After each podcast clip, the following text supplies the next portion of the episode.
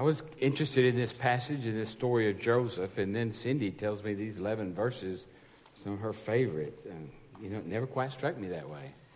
I'm, I'm, I'm thinking about that now as you said that, and thinking about what I've been working on in terms of the story. This is a long story. This is about the longest story in the scripture, I guess, uh, other maybe than the life of Jesus. I think that might be, but it's retold over and over again, right? This uh, thing about Joseph, you don't hear much about him, and all of a sudden you do. He's not the oldest son, he's not the youngest son, he's uh, just one of those sons, one of those sons of Jacob. It seems to me as I continue to reflect on the story and think about this last part of the book of Genesis, when I'm thinking about a story to tell, the story that kept coming to my mind is the idea of the story of choices. Because it is a story about choices. Now, they're not all pretty, and they don't all have the happy ending that certainly that Joseph wanted when he was living through them or that we want for our lives today. And yet we need to look at them because when the Bible does something, it usually does it intentionally, whether we understand it or not. And from the biblical perspective, I believe this story of Joseph is more about choices than it is about the actual events going on, although certainly his events lead to the salvation of, of the tribes of, of God there who living, living in the midst of famine, for Joseph ends up taking care of them all. But the story starts in a very strange way when you're thinking about choices.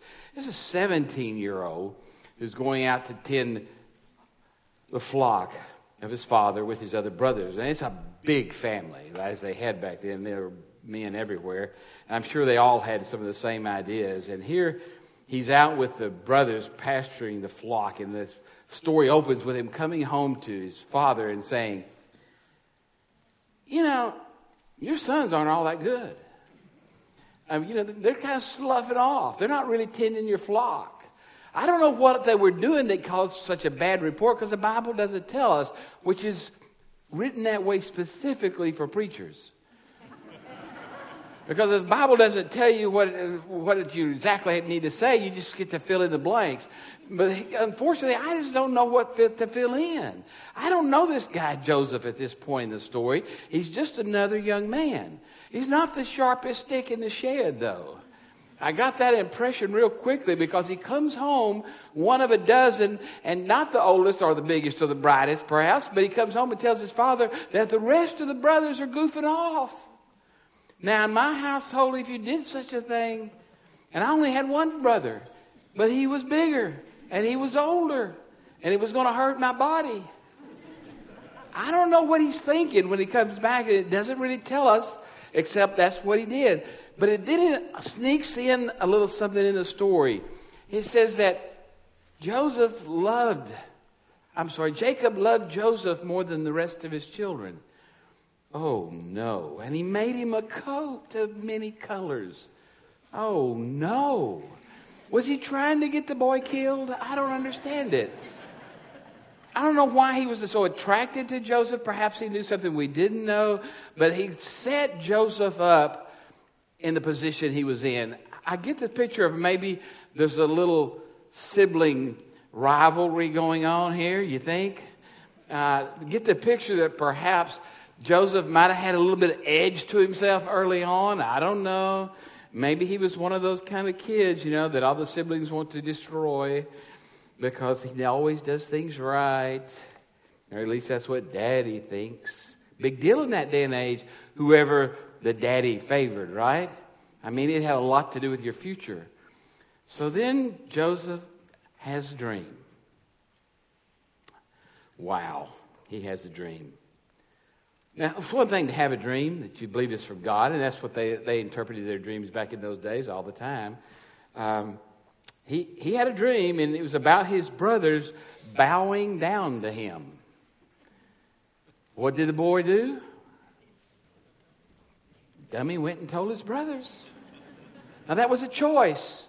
The dream, you could say, came straight from God with a message from God, and I get that. But nowhere in the text does it say that God told him to go and tell his brothers that. He didn't have to do that. The dream would have still been there. He would have still have had the knowledge, but no, I can just imagine him telling it, can you? Hey, dudes, what's up? Check out my coat. And I had a dream, and you're all going to be bowing down to me. If I were doing that at that age, I would be smiling. That's what the dream says. Not me, it's God. You know, when you stack up the grain in the field, the one stands up tall and erect, and all the other sheaves fall down. And what do you think that means, guys? Well, he didn't say that. Of course, the text doesn't say he says that. But what the text does say is that the brothers hated him. And he knew that. And then a little while later, what does he do? He has another dream. It's kind of an expansion of the first dream, except this time, two images of parents are brought into the dream where even the parents were bowing down to worship this child. Guess what he does? He's a slow learner. He goes back, he makes a choice to tell his brother again. And now not only do they hate him, but now they're jealous of him, the scriptures say. You know, when you combine hate with jealousy, it's an ugly thing. It's no longer just sibling rivalry. Things can get really, really difficult at that point when you have such strong emotions as hatred for your brother. So, what'd they do? Well, they just planned to kill him. We just kill him. He's out here. He's, he came to meet them one day, and on his way, they saw him on the way to catch up with the shepherding. Wonder why he was always catching up with the shepherding. Oh, that's right, the favorite one, right? He got to sleep later, maybe. I don't know. This doesn't give me a good picture. But I, the first thing I want to think about before we go on with this story is that Joseph made this choice. He didn't have to tell them, but he chose to tell them. didn't say that God told him to tell them, he chose to tell them. You say, what is the point of that in the story? Well, for me, for my grandchildren, I hope they grow up to learn that all choices are personal and you get to make them. And all choices, even when they're bringing a message, might not be good to be shared with just everyone. You know? Sometimes people walk in my office and they tell me something's going on and they explain it. And, you know, I'm thinking halfway through, well, you, you know, you know the answer to this. You, you came here for me to tell you the obvious, or maybe you didn't. Maybe you told, came here for me to tell you everything will be all right, but it didn't because you did something stupid. And so I just tell them, you did something stupid. Go home and the punishment will be over one of these days. Now I'll have no appointments next week in my office. You know, but the, I don't say that because just because I might think that, or even in a rare case, I might be sure about it, to say so to that person would not be wise. Because in effect, I work for all of you. You're my boss. You're not my brothers and sisters, but you really kind of are. But more than that, you kind of have a lot to do with my life. That's the way it works in the church. You don't have to tell everybody everything, do you?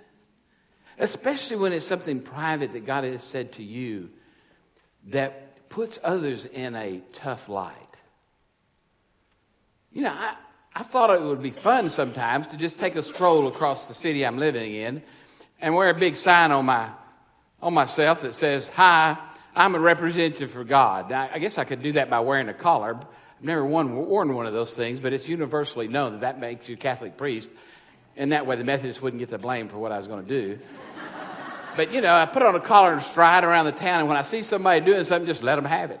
Hey, you know what? Well, I'd be a popular guy, wouldn't I? I mean, I'd really be popular.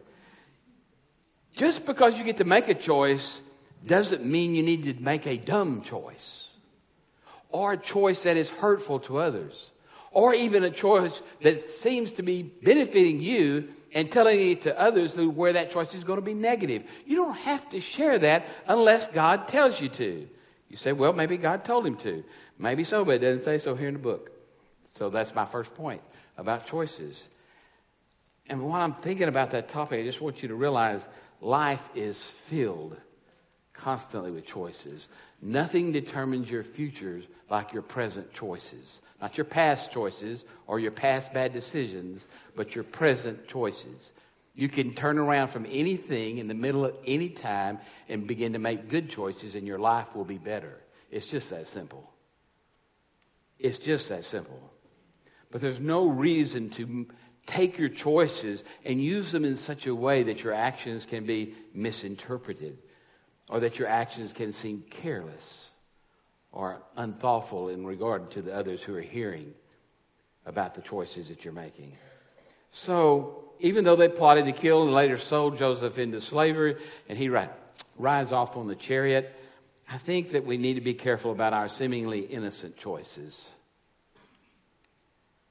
There's been a few times in my life when I've done things that were out of place, and I had no mal thought in my head. Once, when I was a teenager working at a loading dock where I was the straw boss, I was a 16 year old kid supervising grown men. You can imagine how that went over. Uh, and during one of those events, uh, they said something about going to lunch. I said, okay, we'll meet you at the cafe. So I went down to meet him at the cafe, and there was one of the other older white male men who worked there sitting at a table. So I went over to sit down with him, expecting that when the other guys got there, my Hispanic brothers that I was working with at that time, that they would just come and join us all at the table. But you know what they did? They came in, they looked at the table, they stood there a minute, and they turned around, they walked out. I was so dumb, I still didn't know anything was wrong until I went back to work. And then the biggest of them, of them he let me know right quickly that I had disrespected them by not eating with them as I said I was. And I just thought they'd all sit down and join us. I never thought about one other person making a difference, but it was an innocent choice that caused me pain. I won't go into how I handled that pain because it doesn't make a very good Christian story, so I'll just keep it to myself. But I survived, and so did that gentleman. But I learned then you have to be careful about how people take what you say and do. And that's so true in our world today as Christians.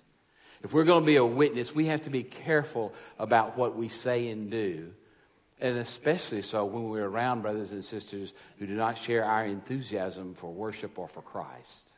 You have to be careful with the words you say and with the actions you take. In fact, I go so far as to say that's true about with your own children and your grandchildren.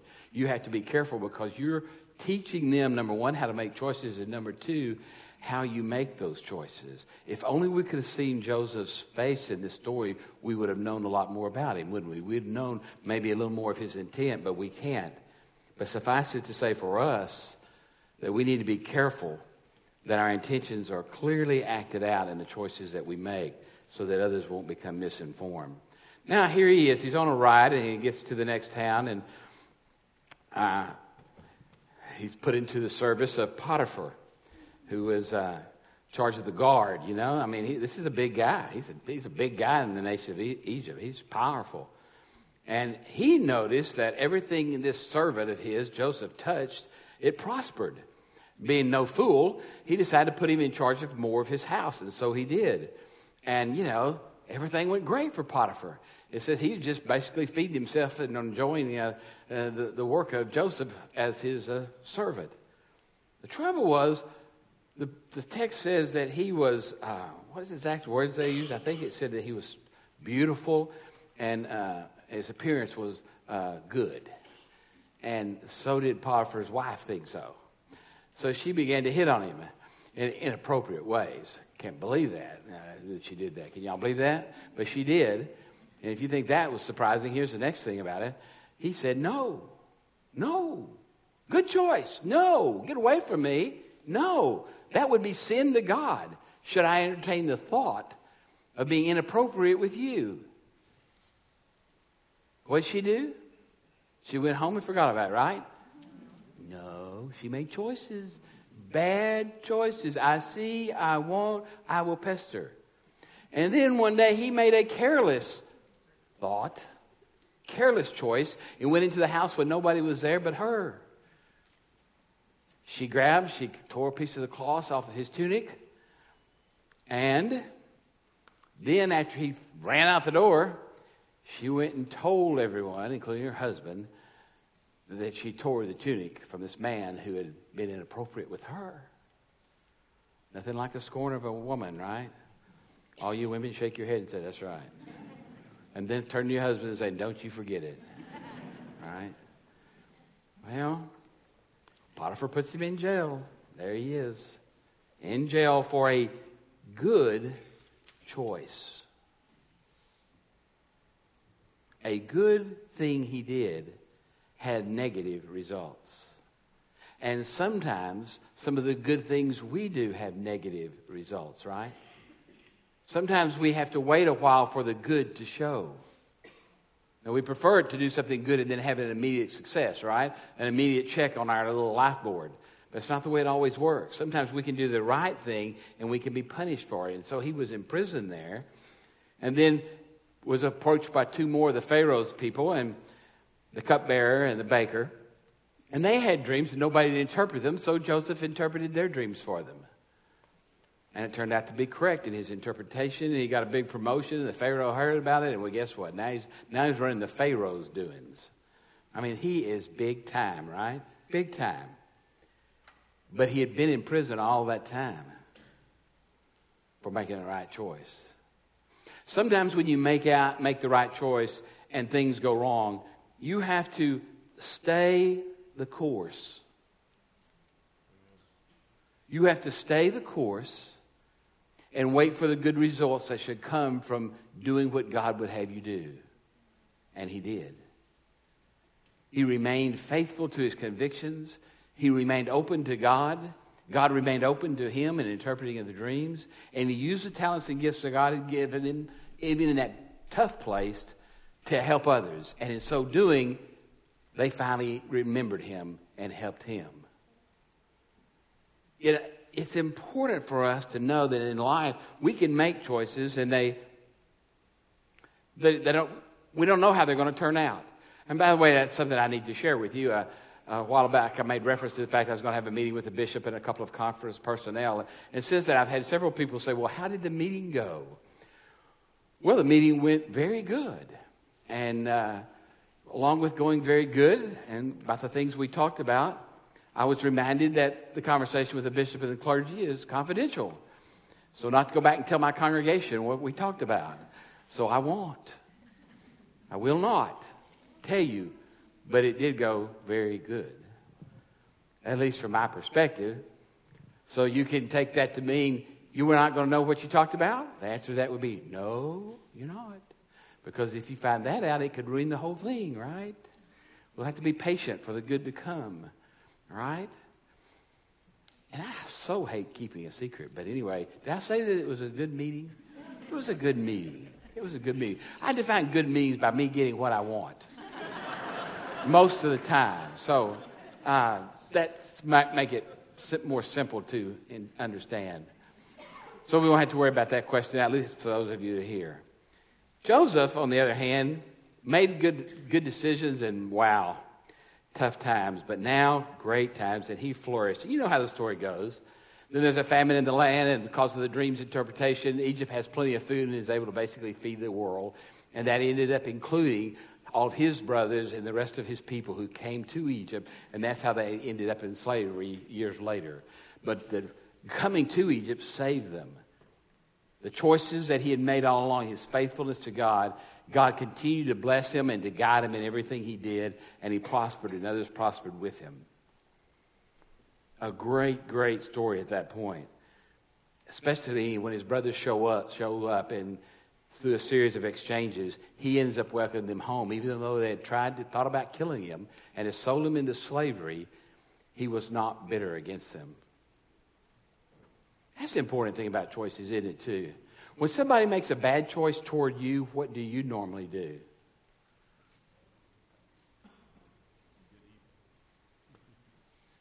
It can be hard, right? Sometimes we want to get even. Sometimes we just think bad thoughts about them. You know, we just harbor it. We just harbor those bad things they did. And we just won't let it alone. And most things in life will be okay if we just leave it alone after it's already occurred. Because if we live uprightly, most of those things that we're worried about will eventually go away. Now, that's hard to do if you're 16 or 17 or 27 or 57. And I've heard 67s and 70s in my office whining and whining about how somebody did something wrong to them.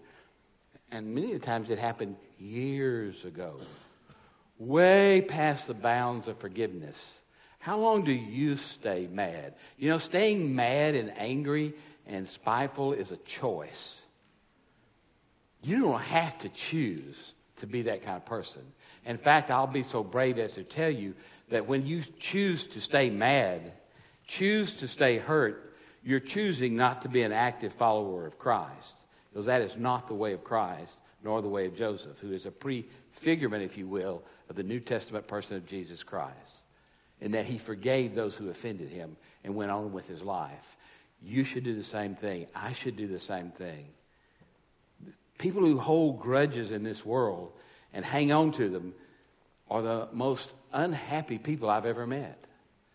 It not only robs them of that relationship, but it robs them of the joy of life in so many other ways. It's, there's a reason we're told to forgive.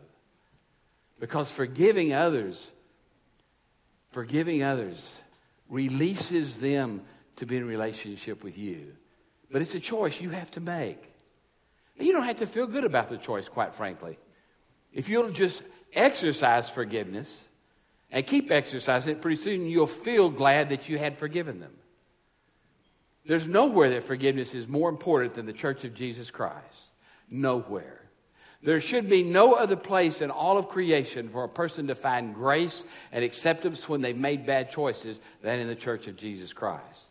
Because every one of the people sitting in the church of Jesus Christ who do so regularly profess a faith in Jesus Christ and a desire to follow the ways of Jesus, which was always about forgiveness.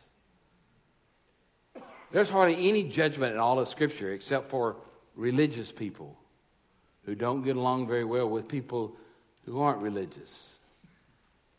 The thing we need in the church today is to be so outwardly loving and forgiving and accepting that we'll get rid of the bad press. All it takes is a few choices the choice to have a movie and open it up for people to come and bring their children. We had a lot of guests on the property last night, I'm told, who were just here to have a good time. You set a tone for who you are as a church by the things you do. You set a tone for your church and your church family by how you behave at work. Not when you're at your best, but when you're at your worst. That's what they remember. When things go against you, how do you respond? When someone treats you, someone treats you wrong, how do you respond? When someone has done something really wrong, how do you respond toward that person? Are you the one to go and comfort them? Are you the one to go and offer forgiveness to them? Are you the one to go and pray for them? Are you the one to tell them that you still love them, even if you're the one they offended? I would like to say that the record for Christians is almost perfect in that area. Well, I would like to say that. But I'd be afraid to do the research, wouldn't you? Look at that person sitting three seats away from you. I, I know you're not going to look at your spouse, but look at the past your family. Think how many bad things they've done to you. you know? And if they have made wrongs you, you still remember it, don't you? Remember what they did back 10 years ago? Sometimes I hear stories such and such happened. And I listen to the story, I listen to the details because I'm trying to be helpful. And then they'll say, you know, that's affected me since that day. Well, when did it happen? Oh, it was 12 years ago, six months and three days. Wow. Wow. You've really hung on to that, haven't you? You like being mad.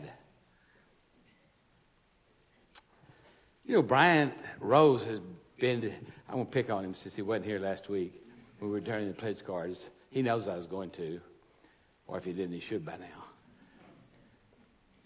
He's been the treasurer of this church for over 20 years, the chairman of the finance committee. I'm surprised anybody likes him in this congregation. you know, being a head of the finance committee in a church is tough. But I digress. Let me go back to choices. Make good ones. Fulfill your calling. Get off the bench. If you're a bench warmer, just remember this. In my mind, Everybody gets to play in the game. In my mind, there are no bench warmers. Everybody gets to go in, just like a little league sport, you know, in the beginning where everybody plays. It used to kill me to have to substitute some child when I was coaching some little league sports, and then, know, didn't turn out so well when you took your players off the court. But you know, in church, it stops at that. It doesn't work well when your players aren't on the court. I can't fill out your form, and I can guarantee a lot of you are not going to turn it back in because you don't know that there's any place where you can serve the Lord. But if you will turn it back in, we will surprise you with an opportunity that that's similar to what you turned in to the best of our ability. We will. But if you choose to sit, that will be your choice. Bad choices have consequences. Did I mention that the choices you made last week were good? We had 63 persons who pledged last year that were not here or didn't remember to turn in their card last week. 63 pledges. If those pledges all come back in, as today or the next few days as we're on the phone winding up the budget, at the same they were last year, then this church will have met with basically the same kind of attendance, an increase of $290,000 to this year's budget. When we put those numbers down on paper, I was pretty flabbergasted, quite frankly. Now, Brian will remind me, yeah, but we didn't meet this year's budget yet. I know, Brian, I know, but it'll be all right. Money will come. It's coming in. It's, the train's coming. I hear the whistle. I was so thankful to God that we could do that. I was amazed that we could do that, quite frankly. But we only did it about for one reason. You made choices. I've heard from people who said all they had to do is just increase it some, something every year, and their giving would be better and better. They'd heard me say that last year during the finance campaign. That's scary. Somebody remembers something I said last year. But you know, that's what God does is He blesses choices when they're made for Him and for His will. I want to thank you for that. Your choice, the bishop's choice, makes my life so much better. To be in your midst for a church that is on the move. Oh, I know we got things to fix. We will. We have situations to address. We will. Because God is moving in this congregation because of the choices that you are making to be available. Will you pray with me? Father God, we thank you for choices that you treat us as children made in your image, straight out of the dust of the ground, breathing into us a breath of life, and giving us a will to exercise where we can make choices that change the face of the earth. Change the direction of people's lives as you work through us when we become your children. Lord, if there's anybody here this morning who, who really doesn't know you as a Savior, we would like to be a, your part of your plans to pull them into yourself so they might become a part of your family. And if there's anybody here, Lord, who is a part of your family, but they're just wandering around trying to do this on their own, let them know that here in this place, there's a family that's willing to embrace them, include them, and to use them for service and worship here in the, to the glory of our Lord Jesus Christ. Let anyone who needs to respond today, Lord, come forward as we sing this song of praise in memory of our Savior the Christ, in whose name we pray. Amen.